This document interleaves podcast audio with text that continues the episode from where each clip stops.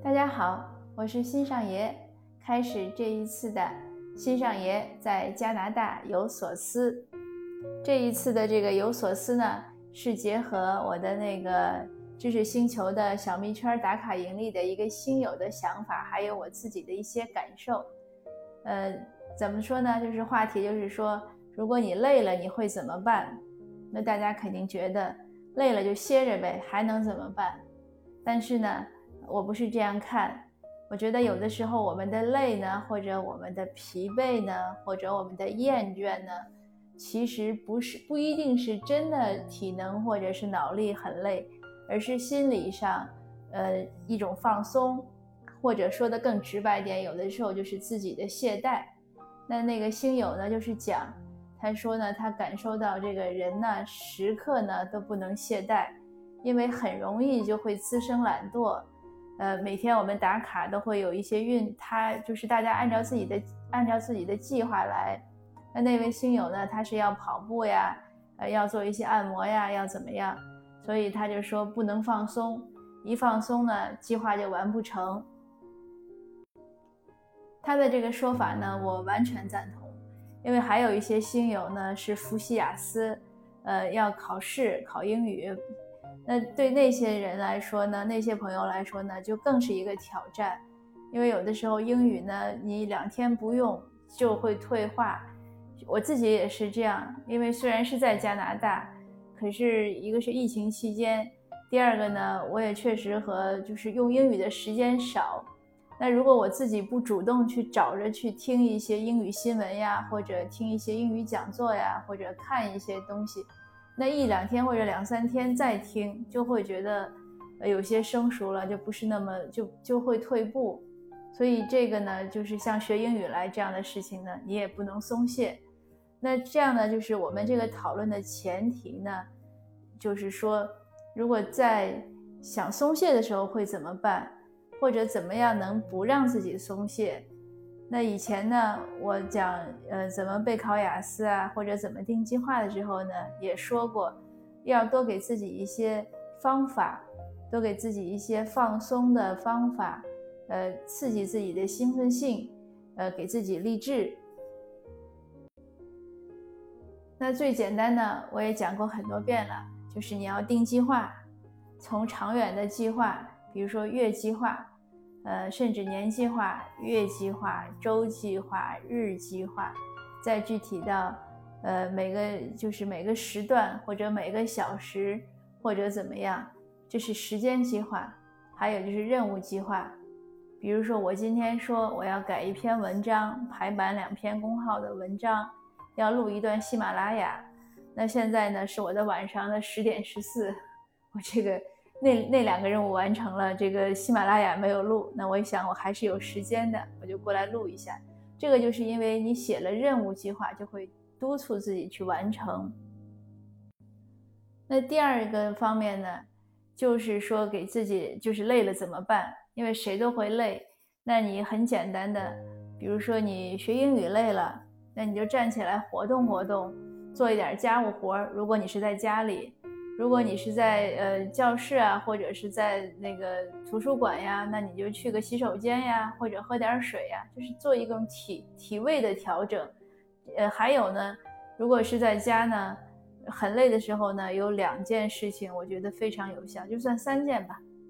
一个是冲凉，就如果你家里冲凉方便，那你就冲个凉，洗个澡，热水啊什么，就哪怕五分钟，很能缓解疲劳。另外呢。就是小憩，你哪怕躺下，闭上眼睛，或者靠在椅子上，闭上眼睛，可能五分钟、十分钟也非常能缓解疲劳。这个是有科学原理的，因为像大脑的那个肺的，就是那个液体吧，就是大脑里的那个收集的废物，它要在人睡眠的时候才能被排泄掉。所以有的时候我自己感觉脑子特别懵的时候，就是你用脑很多的时候，那你可能大脑里的那个废物就比较多。那你闭上眼睛呢，睡个三五分钟，给他一个一个一个不一定不一定就能排空啊，但是总是有一个休息的时间。那第三个呢，就是你出去到大自然中，到户外去走那么几分钟，呼吸一下新鲜空气，这些呢都能很有效的缓解疲劳。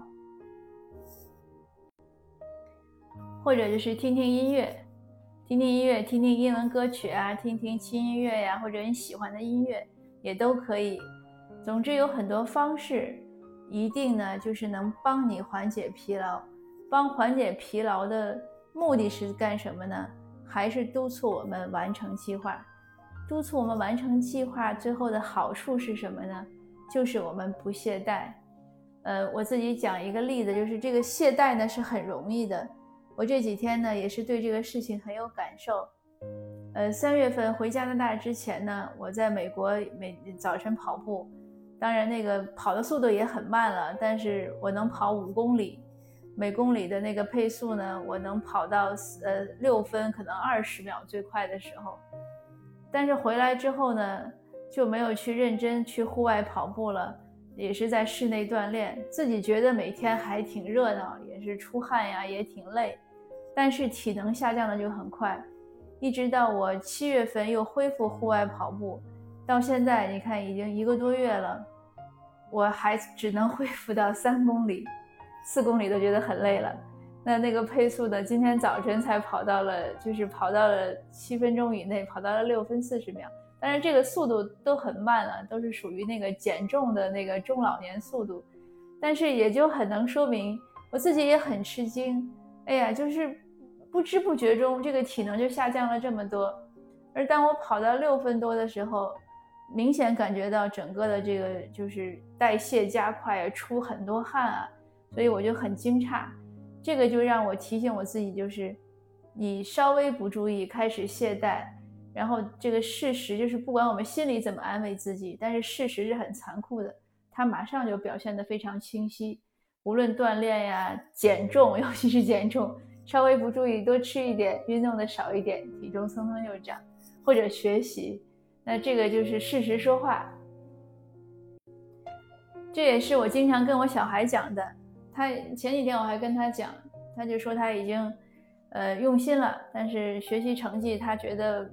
不够好，我说那你自己觉得你有没有提升的可能性？他说有。我说那你就是还不够努力，你努力最后要看到结果，而且这个结果是你认为已经真的是用尽全力的一个结果，一定是这样。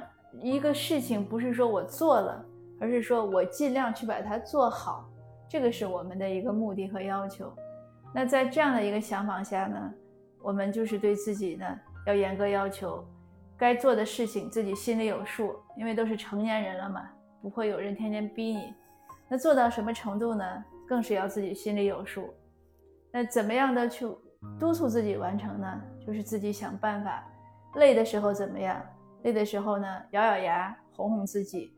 只要事儿没做完呢，还是要尽量把事儿做完。当然。我也不是说一定要牺牲健康，不是要大家这个太太拼搏了，像有的人中中年就容易有猝死啊什么，我觉得到不了那个程度。呃，再说另外一个例子呢，就是我来了加拿大之后呢，采访了一些文化界的名人，所有的那些人，就包括还有一些商人、一些成功的人士，你跟他们聊天的时候，他们的几个特点都是一样的。第一，目标明确，要做什么，他们都都很很知道，就是自己的兴趣。那商人就是自己赚钱。第二呢，就是永不言败，他们没有觉得，呃，这个事情我做了不成或者有什么失败，没有这样的想法。第三就是非常投入。你看他们任何一个人，去无论画画的或者做音乐的或者研究古代诗词的。他的那个时间投入绝对不说一天八小时，他没有那个概念，他全部我觉得都是在用生命投入。那最近我也在采访一个商人，他也是算比较成功，一直做到上市公司收购。那他就讲，他说他说你们看到这个人成功啊什么，你不知道他背后失败了多少次，他就是不停的在 try，就是不停的在尝试，有想法，他觉得可以就去付诸实践。行就接着干，不行那就撤，就去做下一个。他没有，就是你问他看这些所有的人，你说他们有休息吗？嗯嗯，他们这个觉得累吗？好像他们没有这个概念。包括我今天呃排版排了一篇蔡志忠先生的讲讲座，过几天在公号里推出，他也是在讲同样的话题。他说每个人呢，其实你都应该知道人生的目标。呃，人生呢，我们生来到这个世界呢，不是为了赚人民币的，是为了实现自己的梦想。那实现自己的梦想呢，就是一定要有目标，然后呢要付诸行动，并且要有充分的准备，而且要很专一。要专一到，就像他说，他画画连环画，画到就非常专心。他脚被烤焦了，他那个暖气烤他，他都没有感觉。他可以做五十几个小时一连，然后去做一件事情。当然，我们不一定都有这个体力或者这个忘我的精神，但是这些都是榜样。所以我们也要时常想，那我们自己呢，想想希望达到什么目标。想过什么人生，想成为什么样的人，那我们就自己呢，默默的去努力，好吧？今天的分享呢，就做到这儿，谢谢您的收听，下次见。